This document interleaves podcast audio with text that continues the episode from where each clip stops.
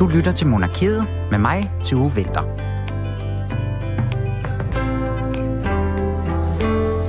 Ja, så blev det tid til Radio 4's kongelige magasin på ny her, og hvis du troede, at øh, du kunne slippe lidt for noget vand, vand, vandkamp, det ved jeg ikke, om du kan. Valgkamp var det, jeg prøvede at sige. Øhm, så kan du altså godt tro om igen, fordi at det er lige netop øh, valgkamp, som det altså skal handle om i dag. Ikke vandkamp.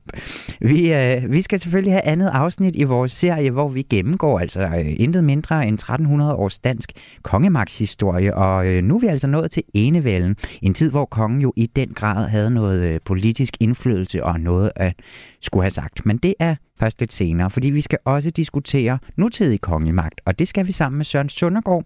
Han sidder i Folketinget for det eneste parti, der har skrevet direkte ind i deres principprogram, at kongehuset det bør afskaffes. Det er nemlig enhedslisten. Man kan undre sig over, hvorfor at de på den yderste venstrefløj her, de bliver ved med at holde fast i det her princip, når langt størstedelen af både deres politiske medspillere og modspillere, og så også hele befolkningen stort set, mener det stik modsatte. Det at diskutere kongehuset sådan politisk, det er jo sådan set en regulær tabersag, men ikke desto mindre, så er det super spændende, og jeg tager snakken med Søren Søndergaard. Og det gør jeg lige efter, at Monarkiets producer Julie Lindhardt Højmark, hun har præsenteret lidt andre kongelige nyheder for os alle sammen. For det kan jo altså ikke være valg det hele. Mit navn det er som sagt Tue Vinter. Rigtig hjertelig velkommen til Monarkiet.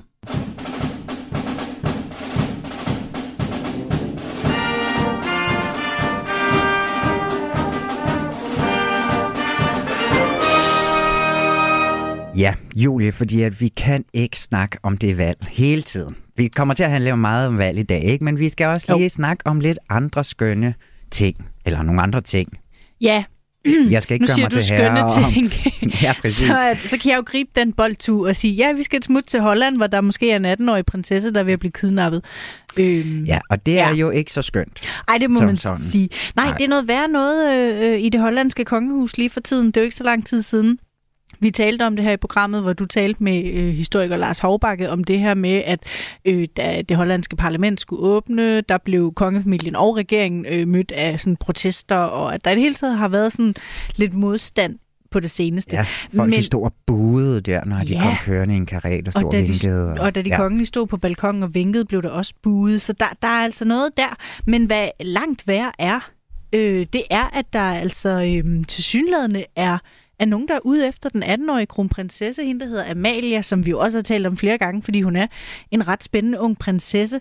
Øhm, hun lever simpelthen for tiden under sådan ekstra politibeskyttelse, fordi det er kommet frem, at de hollandske myndigheder simpelthen frygter, at der er planer om et øh, kidnapningsforsøg af prinsessen.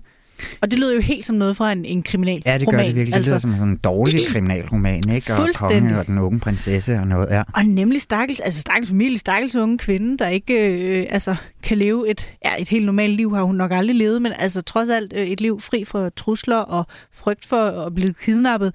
Øhm, men det er simpelthen sagen, at, øh, at prinsessen her, som for nylig er startet på universitetet øh, for at studere politik, øh, psykologi, jura og økonomi, Øhm, ja, hun er jo så startet på det her universitet, og i den forbindelse er hun flyttet til Amsterdam for at bo i sådan en form for studiebolig, eller i hvert fald sammen med nogle studerende. Men nu har hun altså været nødt til at flytte hjem på det kongelige palads i Haag, Mm. for at kan være i sikkerhed. Og det er altså en, en beslutning, myndighederne og, og politiet har truffet. Øhm, og det er sådan lidt, det er vildt, fordi det er en måneds tid nu, der har været de her forlydende om, at, at der var mistanke om et muligt kidnapningsforsøg.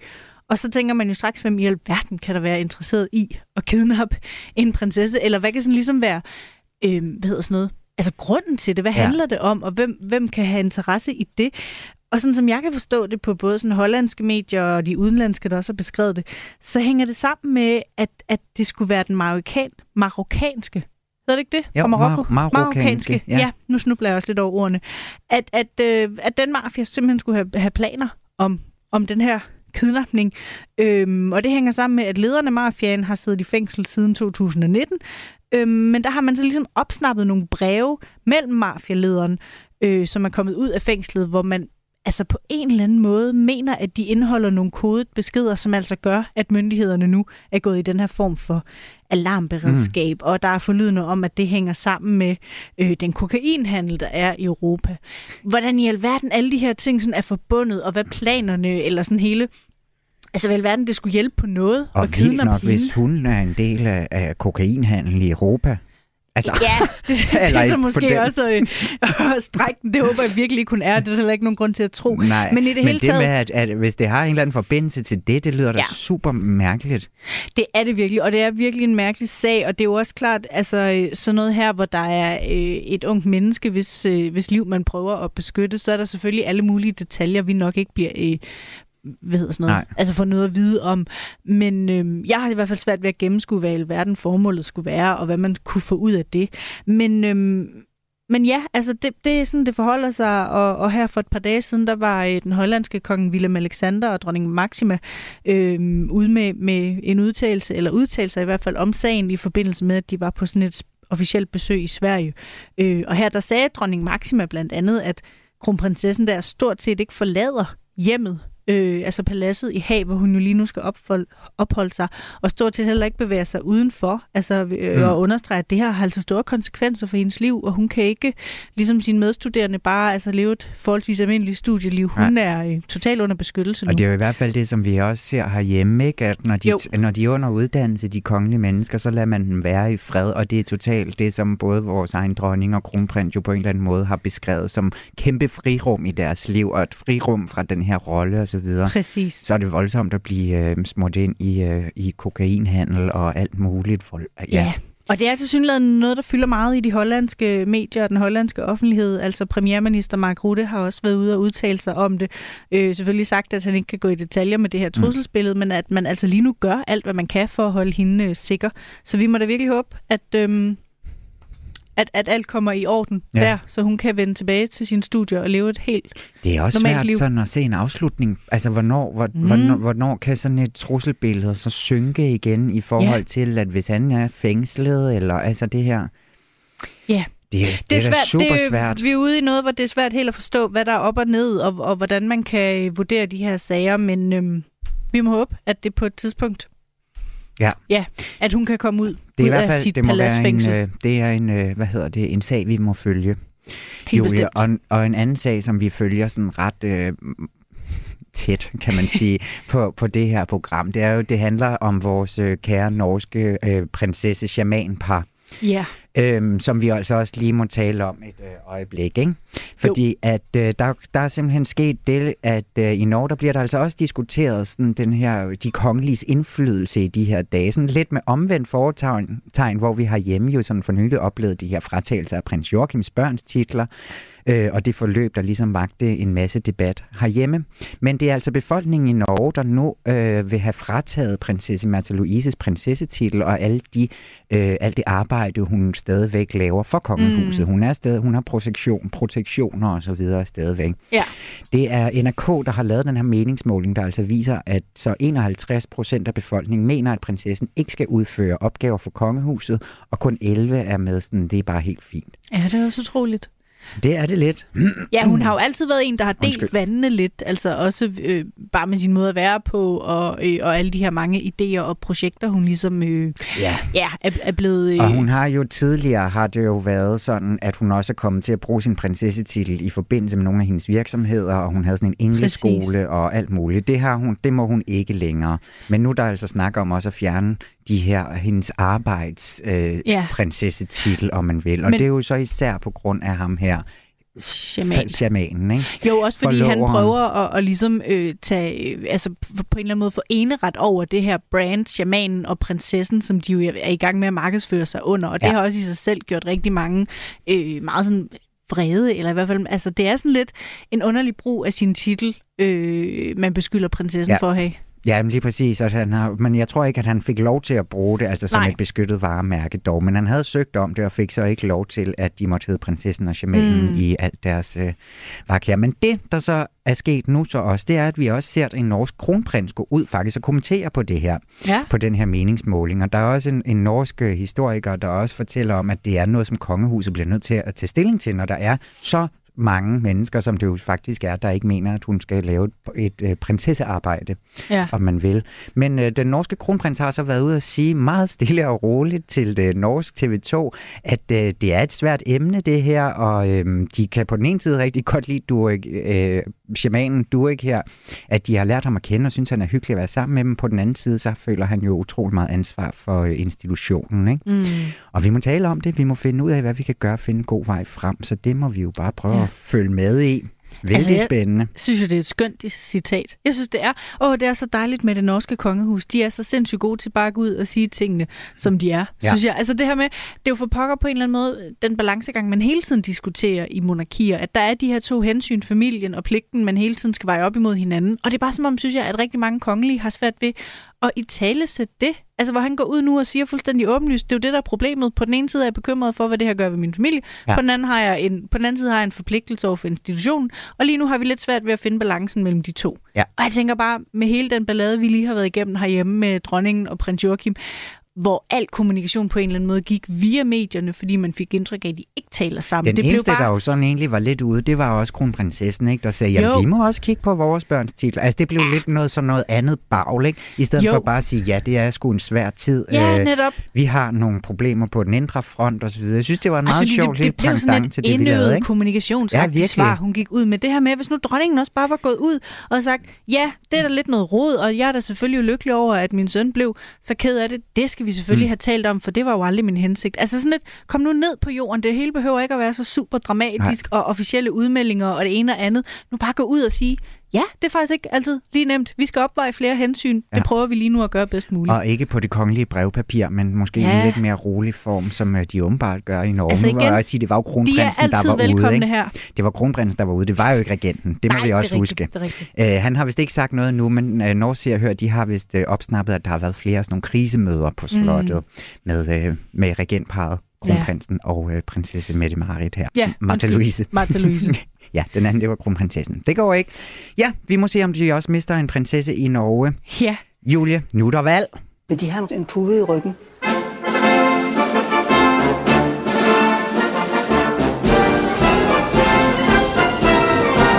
Hvis de vil, så har jeg sagtens lånt dem en pude. Og det vil jeg vældig gerne have. Øh, hvor er? Hvor er mine møbler blevet? Nej.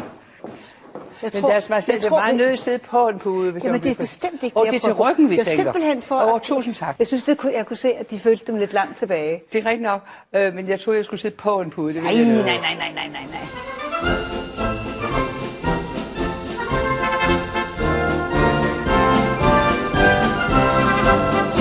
Det er jo ikke fordi, at den sådan principielle debat omkring kongehuset, den fylder sådan alverden i den her valgkamp eller i det politiske landskab sådan generelt, for at sige øh, det mildt. Men derfor så betyder det altså ikke, at de partier, vi øh, snart skal til at vælge ind i Folketinget her, de ikke kan have en holdning til den her institution. Og et af dem, der har skrevet det ind i deres principprogram, at kongehuset det bør afskaffes, og vi på den baggrund altså også skal have en ny grundlov, det er enhedslisten. Og dem sidder du i Folketinget for, Søren Søndergaard. Velkommen til Monarkiet. Mange tak. Hvor meget, øh, hvor meget har du fået lov til at diskutere kongehuset under den her valgkamp, Søren? Ah, det er, det er meget begrænset, det vil jeg sige. Øh, jeg tror faktisk ikke, der har været en eneste, en eneste lejlighed. Nej, Øh, men uh, det er jo heller ikke det mest, hvad skal vi sige, aktuelle emne i forhold til alle de andre emner, som, som vi står over for lige i øjeblikket med, med prisstigninger, klimakrise osv. Ja, præcis. Og dem, øh, de bliver jo også diskuteret grundigt på alle mulige andre platforme. Så her i, øh, i Radio 4's øh, kongelige program her, så tænkte vi, der kan vi prøve at tage et slag for den her lidt mere principielle snak om, hvad et kongehus egentlig er for en størrelse i vores samfund i dag. Og I skiller jer jo sådan Ja, en del ud fra langt, langt størstedelen af de andre partier, og også fra befolkningen med sådan en udmelding her omkring, at, øh, at kongehuset ikke bør være der, fordi at der er jo en opbakning til monarkiet omkring de her 70-80 procent i befolkningen. Så det bliver også tit betegnet lidt som en tabersag at gå ind i her. Men hvorfor bliver I ved med at holde fast i, at øh, det her monarki, det skal afskaffes? Jamen, det er jo en principiel holdning. Altså, jeg tror, det er i FN's menneskerettighedskonvention, hvor man starter med at konstatere, at alle er født lige. Øh, og, og det er jo også Søren? Det var nok bare lige en linje, der røg der. Søren? Ja, men øh, det var ligesom forbindelsen forsvandt. Ja, ja, fuldstændig. Jeg ved da heller ikke lige, Ja, hvor den ja, blev ja. af. Øhm, jeg kunne høre, at du røg af hos mig i hvert fald omkring, lige efter jeg havde stillet dig det første spørgsmål om, hvorfor I bliver ved med at holde øh, fast i, at monarkiet skal afskaffes. Så skal vi ikke prøve at starte der igen? Ja, det, det er jo tankevækkende. Ja, men altså, øh, det er jo selvfølgelig et rigtig godt spørgsmål. Øh, og øh, og øh, svaret er jo, det, det er et princip. Altså udgangspunktet for os, det er jo, øh, og jeg tror for de fleste mennesker jo, det der står i den, øh, i den øh, FN's menneskerettighedserklæring, at alle mennesker er født lige. Øh, og øh, så har vi bare en institution, hvor nogen er altså født øh, ulige. Altså, de er født til nogle privilegier, men de er også født til nogle, nogle forpligtelser, som ingen andre har. Øh, altså, for eksempel er det jo sådan, at, øh, at øh, du kan bestemme, hvilken religion du vil have.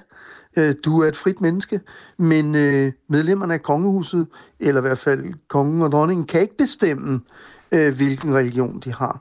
Så, øh, øh, så, så derfor er det jo et princip, at det står i modsætning til, til, til ideen om, at alle er født lige. Men tror du ikke, de har det meget godt? Altså, er det fordi, du har ondt af dem? Nej, det er ikke fordi, jeg har... Jeg sådan, jo, altså nogle gange har jeg. Det, det vil jeg så godt sige, ikke? Øh, men, men, men altså, øh, det, det er jo ikke et spørgsmål om at have ondt af eller ikke have ondt af. Det er et spørgsmål om, hvis vi har et udgangspunkt for vores samfund, at alle er født lige, hvorfor skal vi have så nogen, der er, der, der er født med et andet udgangspunkt? Øh, og hvorfor så kun konger og dronninger? Altså, så kunne vi jo, altså, øh, øh, vi kan jo genindføre alle, alle mulige titler, som vi har afskaffet for længst. Vi har stadigvæk nogen, men vi kunne afskaffe, ind, indføre alle mulige titler, som vi kunne øh, give til folk, der så betød, at de havde nogle privilegier og nogle forpligtelser. Det synes jeg ikke, vi skal. Jeg synes, vi skal have det udgangspunkt. Alle er født lige, øh, og, øh, øh, og det gælder øh, hver eneste menneske. Det gælder selvfølgelig også, øh, hvis man er født ind i en, øh, en royal familie af en eller anden grund. Ikke? Ja, fordi altså, som jeg jo forstår det, og som de fleste jo også, der er en lille smule øh, øh kritiske over for den her institution, at det har jo vel ikke sådan noget personligt med dronning og hendes familie at gøre. Men hvis vi kigger sådan på øh, hendes job, altså det her stykke arbejde, som kongefamilien de så gør for Danmark, synes du ikke, at øh, det er sådan et arbejde, man kan på en eller anden måde sætte stor pris på og har en værdi i, i det danske samfund?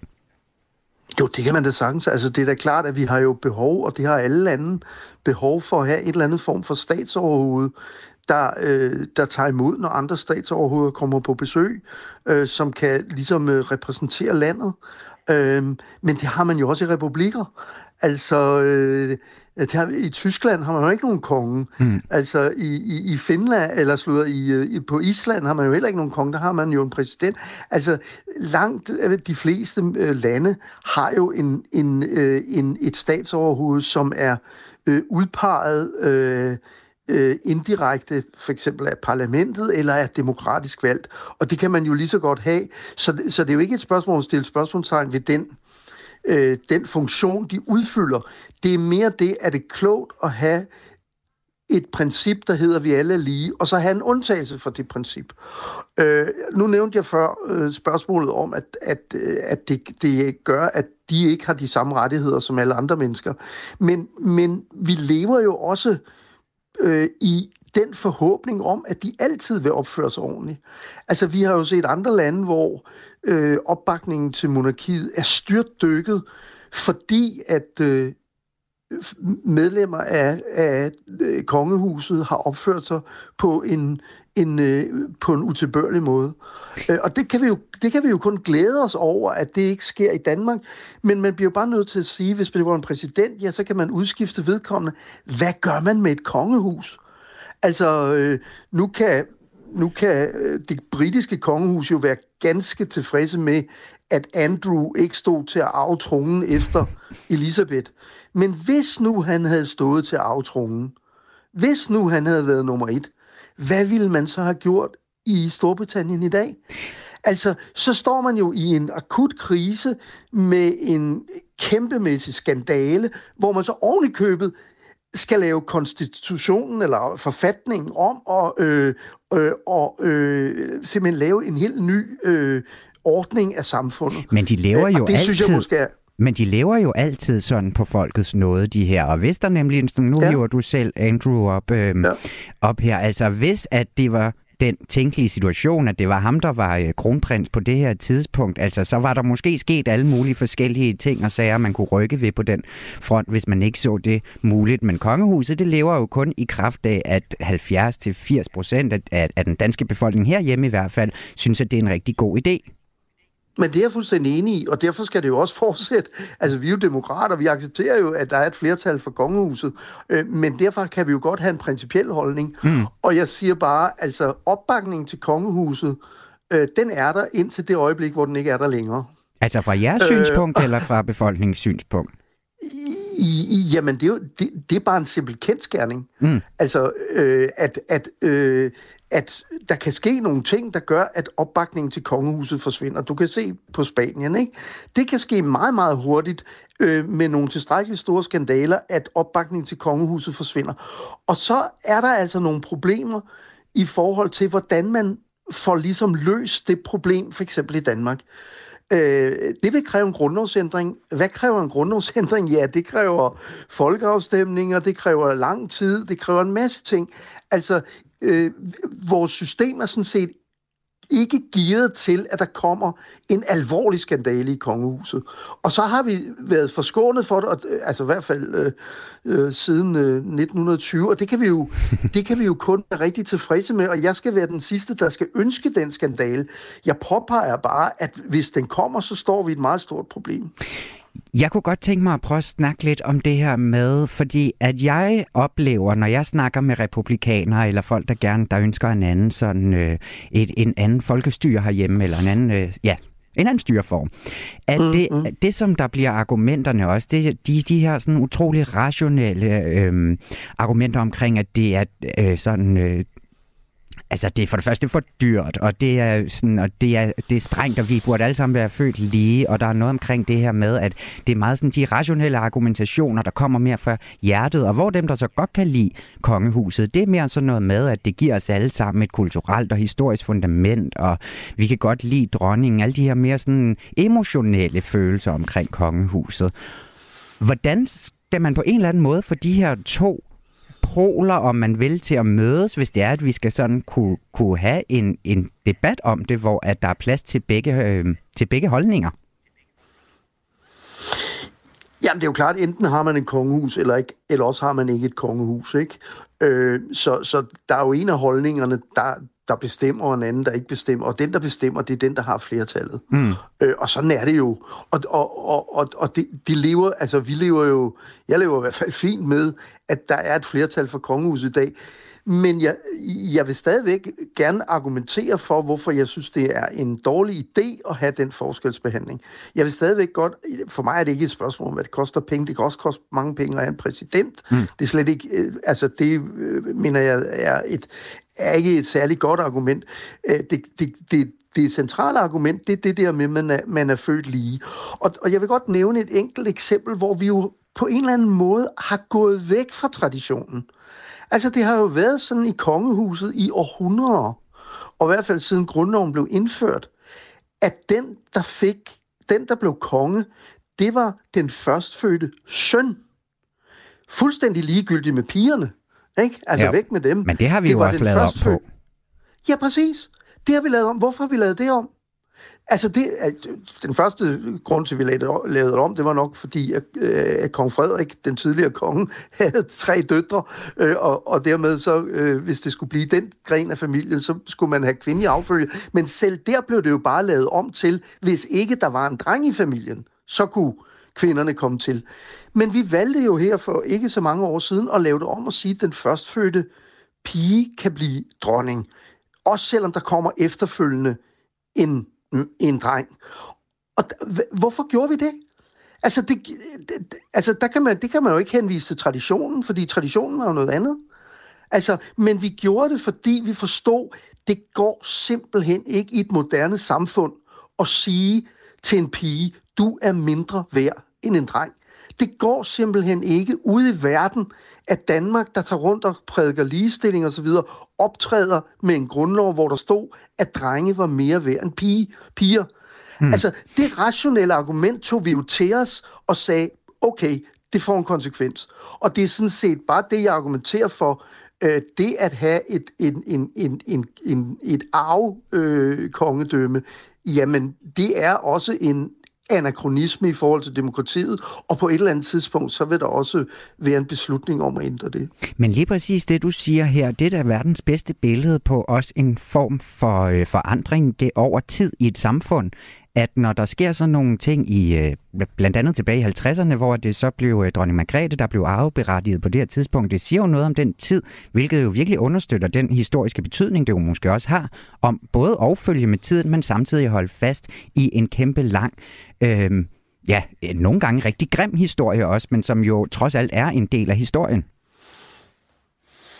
Ja, det kan du sige, men, øh, men det er vel også derfor, at vi at kongedømmet i Danmark eksisterer og har en opbakning, det er, fordi det har vist evnen til at følge med tiden.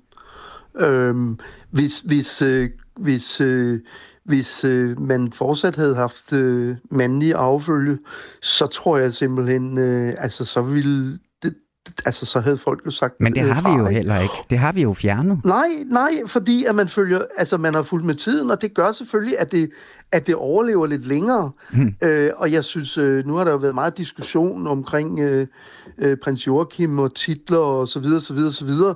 Altså, jeg forstår jo fuldstændig, hvad det er, øh, dronningen øh, gør.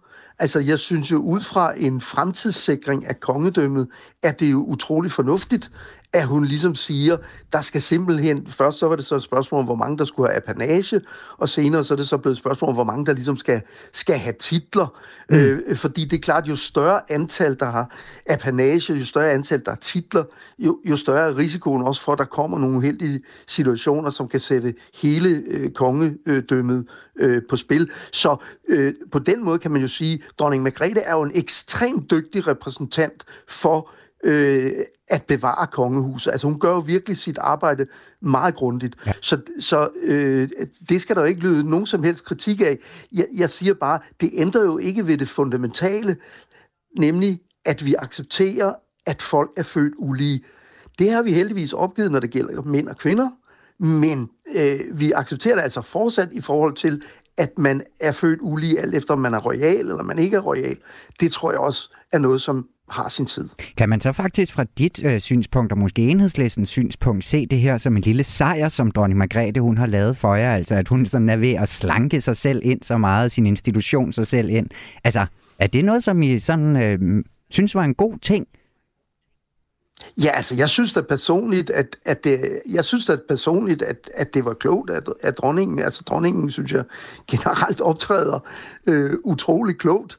Øh, altså, øh, og derfor har det jo heller ikke fra enhedslistens side nogen på noget plan været en eller anden personlig øh, øh, kritik af, af, af dronningen. Det er jo den principielle diskussion, vi tager. Ja. Og det er klart, at kongedømmet udvikler sig jo i forskellige lande, øh, jo jo, jo hele tiden. Altså for eksempel i Sverige, altså i, i, i Storbritannien for eksempel, der er det jo for eksempel dronningen, har været dronningen, nu bliver det så kongen, der sidder og holder regeringens tale i underhuset. Altså der er det ikke Mette Frederiksen eller Lars Løkke Rasmussen eller hvem der nu har været statsminister, der står og holder den tale. Den tale bliver holdt af dronningen. Øh, hvilket vi jo i Danmarks ville sige, ej, det kan da ikke være rigtigt, Nej. at dronningen skal stå og holde en regering. Der er vi altså gået et skridt videre, men i Sverige er man jo gået endnu videre og gået endnu længere i adskillelsen mellem det politiske system og kongedømmet. Og det tror jeg også kommer til at ske i Danmark. Øh, og det, som dronning Margrethe har gjort, har jo været simpelthen at, øh, at tage nogle skridt, der gjorde, at, øh, at man ville kunne, altså man bedre ville kunne overleve øh, øh, kriser i fremtiden. Ja. Jeg kunne godt tænke mig, nu hæver du også et eksempel op lige før. Jeg vil også gerne lige tage et eksempel op, hvor at det i hvert fald altså ikke blev diskuteret om kongehuset, det skulle direkte afskaffes, men hvor at det nåede ind på Christiansborg, og at det blev diskuteret om ikke andet. Fordi at nogle af de gange, hvor at øh, kongehusets gørn og laden sådan for nyligt i hvert fald har været forsøgt diskuteret i Folketinget, det var blandt andet 2017, hvor der var tvivl om, hvorvidt kronprinsen i hans rolle som øh, medlem af IOC her havde gået mod regeringens holdning om at udelukke Rusland fra de olympiske lege, og det skabte så en del debat, som du blandt andet også rejste. Øhm, mm. Det, som jeg godt kunne tænke mig at spørge om nu, det er det her med, altså er det generelt det, at kronprinsen han har et medlemskab i IOC, som er nogen set som en ret politisk lavet organisation, eller er det, altså hvad er problemet her med, at, øh, at han er, at, at det når ind i jeres arbejde?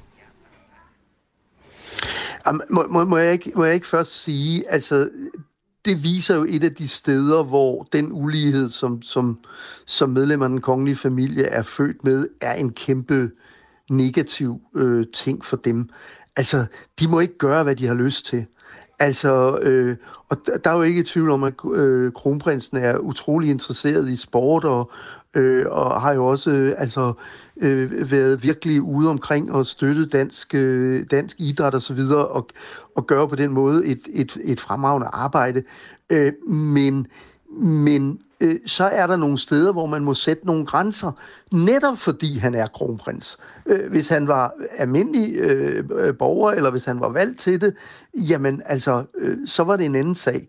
Og der, hvor problemet jo var, det er, at øh, i Danmark har vi kun én udenrigspolitik. Øh, og hvis øh, det er regeringens holdning, at man for eksempel øh, skal... Øh, øh, boykotte. Øh, I det her tilfælde var det Rusland, men vi kan jo tage fodboldmesterskaberne i Katar ja. som det næste, øh, der kommer her om øh, ganske kort tid. Hvis regeringen træffer en beslutning om, at det vil man altså under ingen omstændigheder deltage i, øh, og regeringen bliver væk og så videre, jamen, så er det jo selvfølgelig et kæmpe problem, hvis kronprinsen så lige pludselig øh, står på tilskuerpladserne dernede, fordi så vil fjernsyn og øh, øh, fra, fra, fra Katar og så videre, det vil jo fokusere ind på, at Danmark er repræsenteret af kronprinsen, fordi kronprinsen er en repræsentant for Danmark.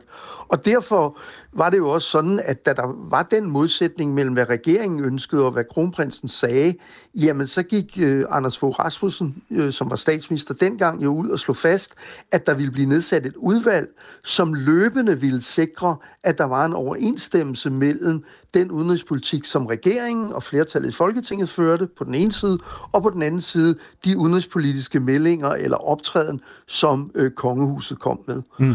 Øh, og, og hvordan de så koordinerer det, det har der været lidt tvivl om, men, men jeg spurgte faktisk om det for nylig, da vi havde kulturministeren i samråd, om der nu var overensstemmelse med kongehuset, det øh, øh, altså det understregede hun, at det, det var der i hvert fald sikret, at der var den sammenholdning. Ja. Øh, men det er jo et meget godt eksempel på, hvad, hvad det betyder, at man har et ikke valgt øh, kongehus, der repræsenterer Danmark.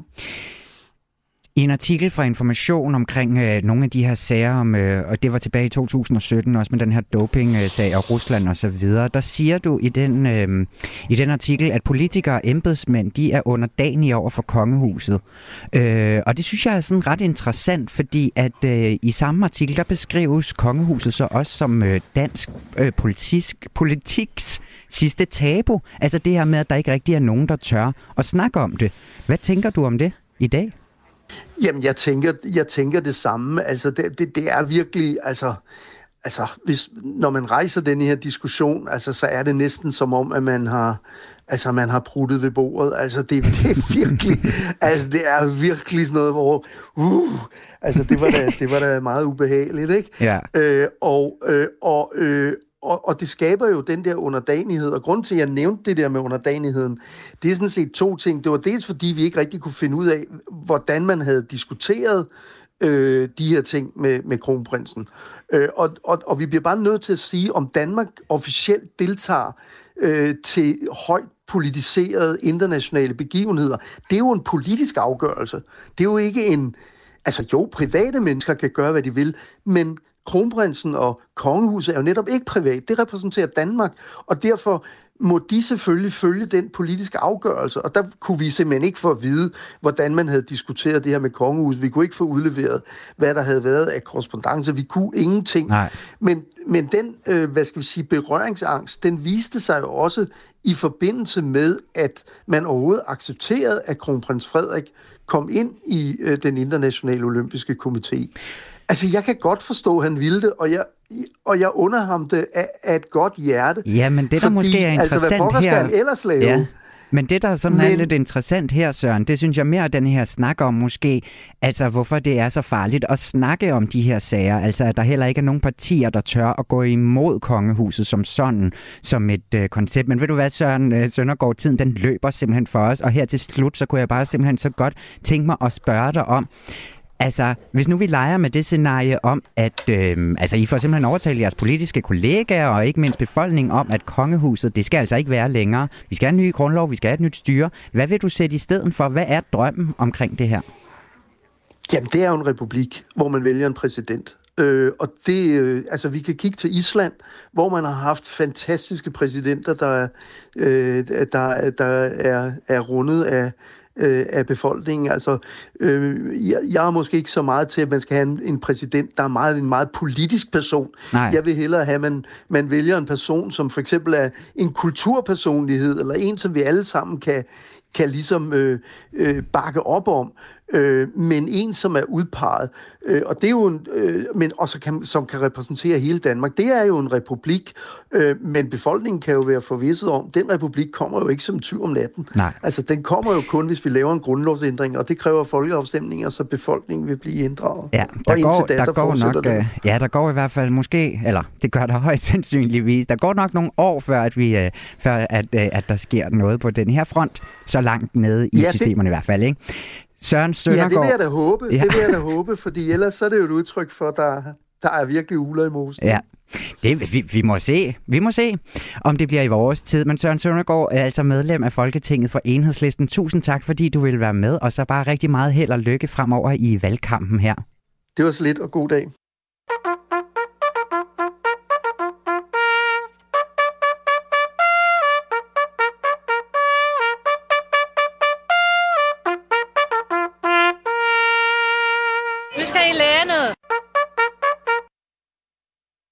Og jeg skal lige tænde min mikrofon. Sådan der. Vi bliver altså ved valget her i øh, Monarkiet på Radio 4, som du lytter til lige netop nu. Men nu griber vi det lidt anderledes an, lidt mere historisk an, for vi har jo her på programmet sat os for at kigge på kongemagt og på politisk indflydelse gennem historien her, inden vi alle sammen skal ned og stemme 1. november.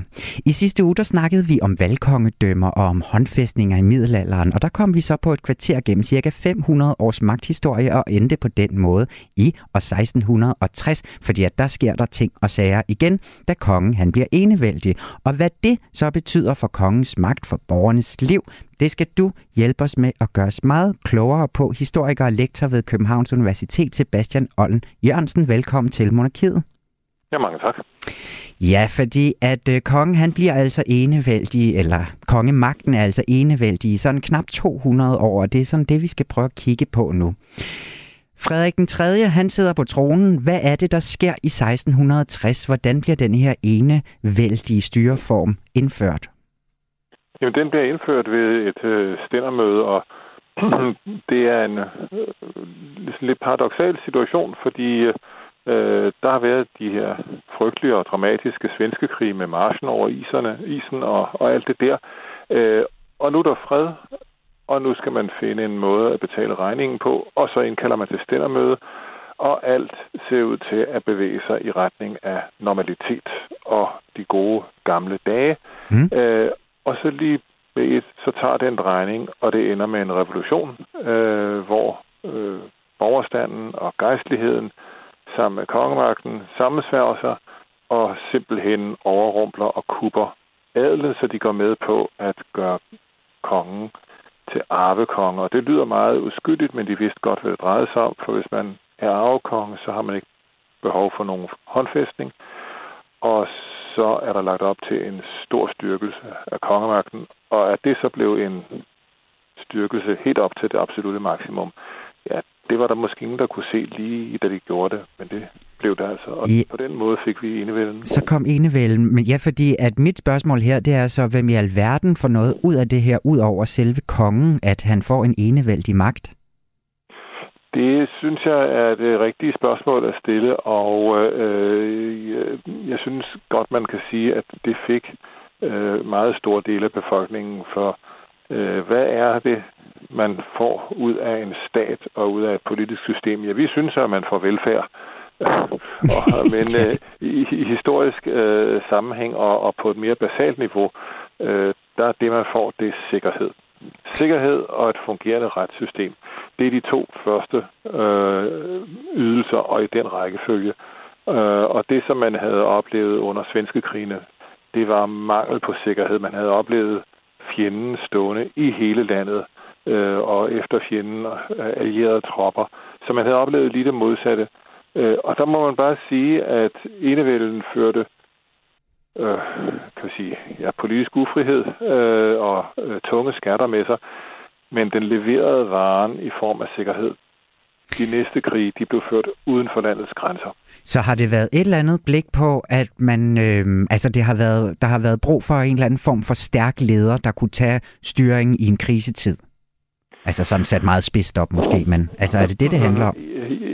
Ja, eller et, et, stærkt, et stærkt styre, der kunne, der, kunne, der kunne skaffe den her sikkerhed. Ja. Øh, og fordi øh, det, som jo også er blevet meget klart øh, under svenske krigene, det er, at, at krig er ikke, hvad det havde været. Øh, krig var ikke længere bare noget, man gjorde organiseret og mandede sig op til, når der var, når, når der var krig. Nej, krig var en permanent øh, udfordring for statsmagten. Øh, der skulle skaffes penge til den stående her, og der skulle bygges fæstninger og alt det der. Så krigen på det her tidspunkt, så at sige, strækker sig ind i freden, og derfor bliver der brug for øh, det er den her enevældige magt, der kan mobilisere samfundets ressourcer på et helt andet niveau. Og det virker. Og det må man aldrig glemme, øh, at den, den første generation, eller halvanden øh, øh, af enevælden, øh, det er folk, der kan huske, hvor frygteligt det var dengang, man mm. ikke havde en stærk stat. Så det her med, hvis vi prøver at kigge lidt mere sådan på den konkrete magt, som kongen så sidder med på det her tidspunkt. Altså, ja. hvis vi stiller et eller andet sådan et lidt tænkt eksempel op med, at der skal vedtages en ny lov om skatter, eller et eller andet, ja. en ny lov. Hvem er det, der fremsætter sådan et lovforslag, eller hvordan er processen for, at den så ligesom bliver gennemført? Er det kongen, der ligesom sådan beslutter i alt det der, eller har han nogle rådgivere, eller hvordan hænger det sammen? Ja, altså i princippet, så er det jo bare øh, kongen, der beslutter, fordi nu er der ikke noget, der hedder forhandling, nu er der ikke noget, der hedder forslag og diskussion, øh, så det er bare ham, der beslutter. I realiteten, så øh, har han jo fået nogle nye legekammerater. Øh, de gamle, faste legekammerater, øh, som jo havde noget magt og tyngde, det var adelen og rigsrådet. De er nu skiftet ud, fordi kongen kan jo ikke gøre det alene. Og de nye legekammerater, det er embedsmændene, særligt øh, de højeste embedsmænd tættest på kongen. Og i realiteten så bliver de afløsere, øh, men de står selvfølgelig svagere, øh, fordi de har ikke nogen, de har ikke noget i ryggen, så at sige. Nej, men de kan godt de komme, har... vi synes, at, at sige, at det her, det kunne være en rigtig god idé for vores styre. ja, sådan. og ja. at det her, det kan vi ikke gøre, eller, eller det her, det skal gøres på den her måde. Ja. Øh, så, så, så, så kongen får en ny kamp øh, med embedsmændene, men, øh, men, men der, er, der er altså modstand øh, på lokal niveau øh, og på regionalt niveau, som simpelthen er væk. Ja. Vi kan sige, altså i dag, der har vi også snakket lidt om det her med, at det jo er vigtigt også, hvem der sådan sidder på tronen, og hvordan fører man sådan et kongehus. Og når man ja. kigger på i dag, så har det jo en helt anden sådan øh, øh, ceremoniel rolle, men dengang, der må det da virkelig have haft en stor betydning om, hvem der har siddet på den her plads som konge. Altså, der man må være enten altså også udulige i sådan en øh, arverække, ikke? Jo, det er, betyder enormt meget, hvem der sidder på magten, men øh, der må man sige, at der er forskellige modeller. Øh, der er nogle herskere, som så at sige prøvede, og som havde energi og samvittighedsfuldhed og åndsevner til at bestemme rigtig, rigtig meget selv, og som gjorde sig selv til rigernes øverste kontorchef. Ja. Øh, som bare, jeg vil sige, sad på deres røv og ordnede sager fra morgen til aften. Ja. Øh, Frederik den 4. er sådan en type øh, Frederik den 6.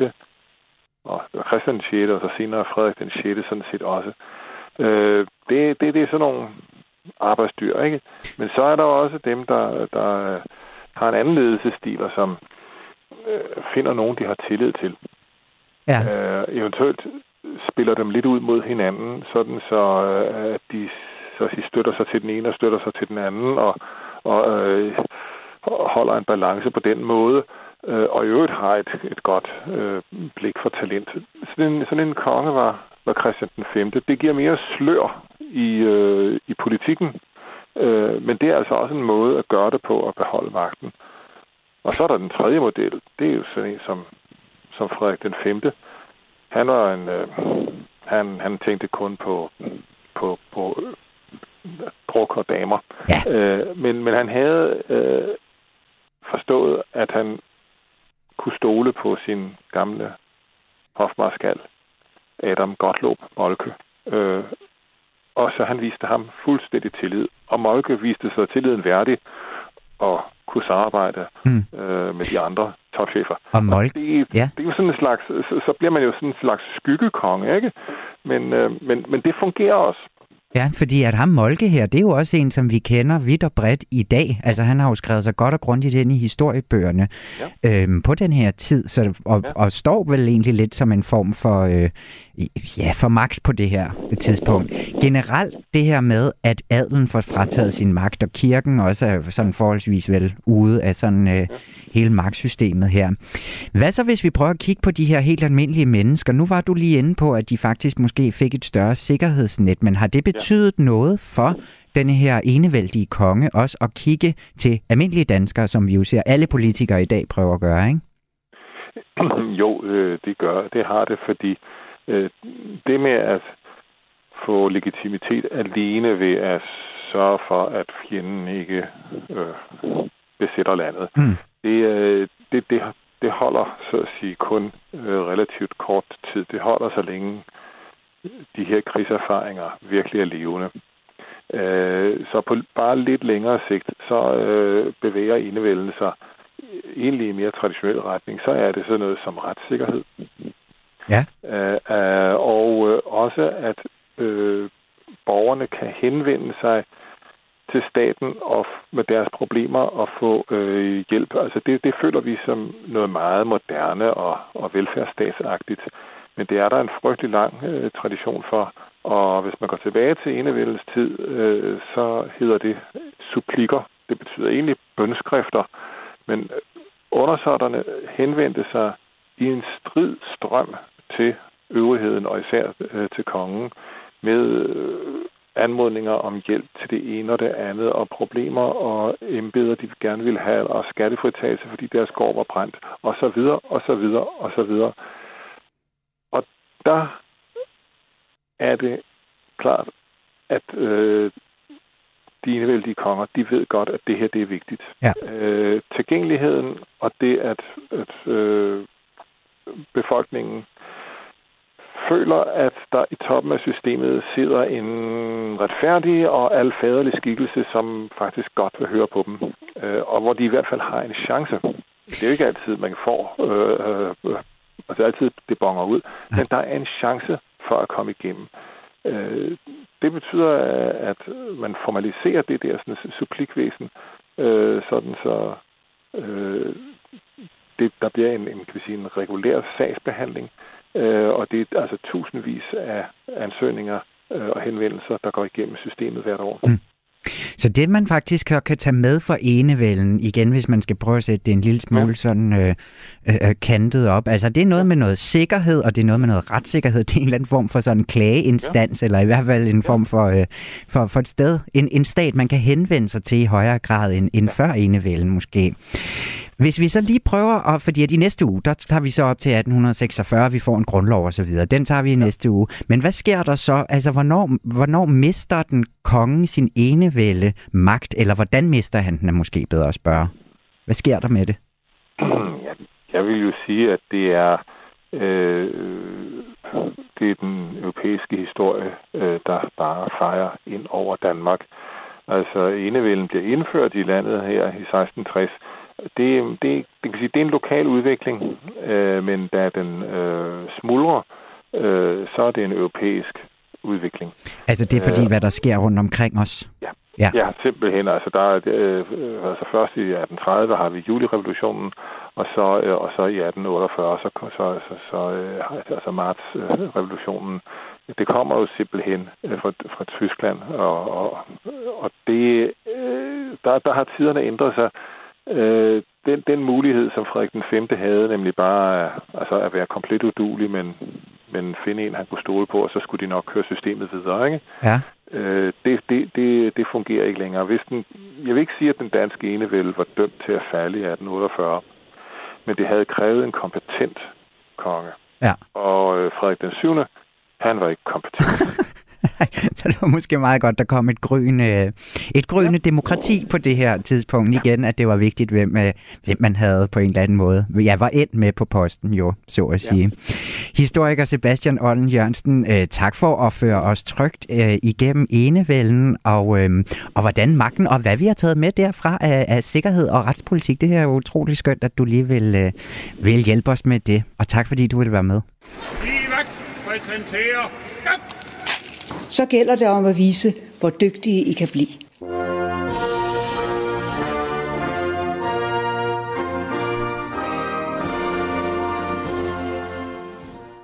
Og velkommen tilbage til dig, Julie Lindhardt Højmark. Så Mange er der tak. quiz. Ja, hvor er det skønt. Der er quiz, og vi bliver i valgtema. Valg, valg, valg, valg, valg. Det er jo ikke Ja. til at vende sig rundt, uden at man er ved at få en valgplakat i hovedet. Og det er det samme i det her Ej. program i dag.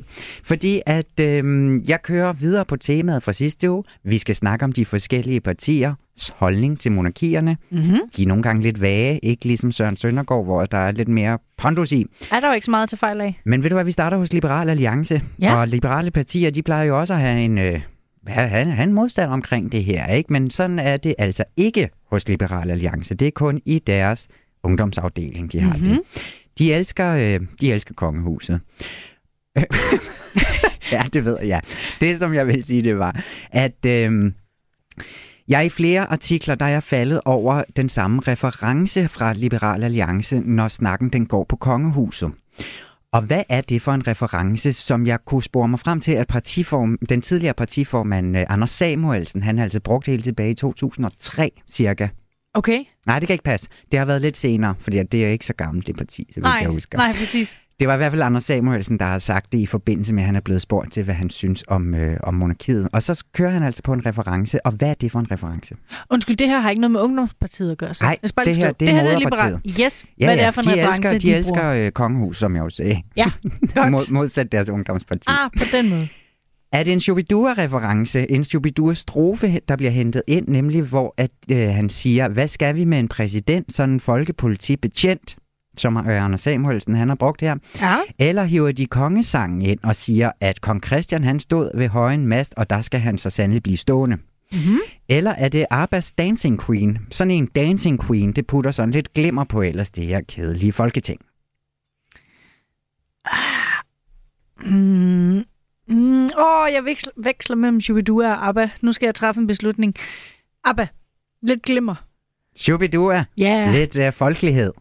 Ja, Åh, jeg vidste ikke, Julia. Liberal Alliance var så folkelig. Åbenbart, det var i hvert Ja. fald, det var jo altså som sagt en tidligere Ja. mand, ikke? Anders Samuelsen. Øh, jeg ved ikke, hvor de ligger nu, men de elsker stadig kongehus, det er jeg næsten sikker på. Sådan. Skal vi tage en til? Gerne. og så bliver vi nemlig i radikal, fordi at det samme gælder jo radikal ungdom, som jo også er sådan lidt øh, imod det, øh, lidt mere højlydt. I moderpartiet, der er de også vilde med kongehuset nu til dags. Men her, der ser man gerne en tilpasning, som vi jo også så med Socialdemokratiet sidste uge, der gerne vil have dronning ud af regeringsdannelsen, men hvad vil øh, de radikale gerne have lavet om omkring monarkiet? Ja. Er det det samme? Vil de også have dronningen ud af regeringsdannelserne?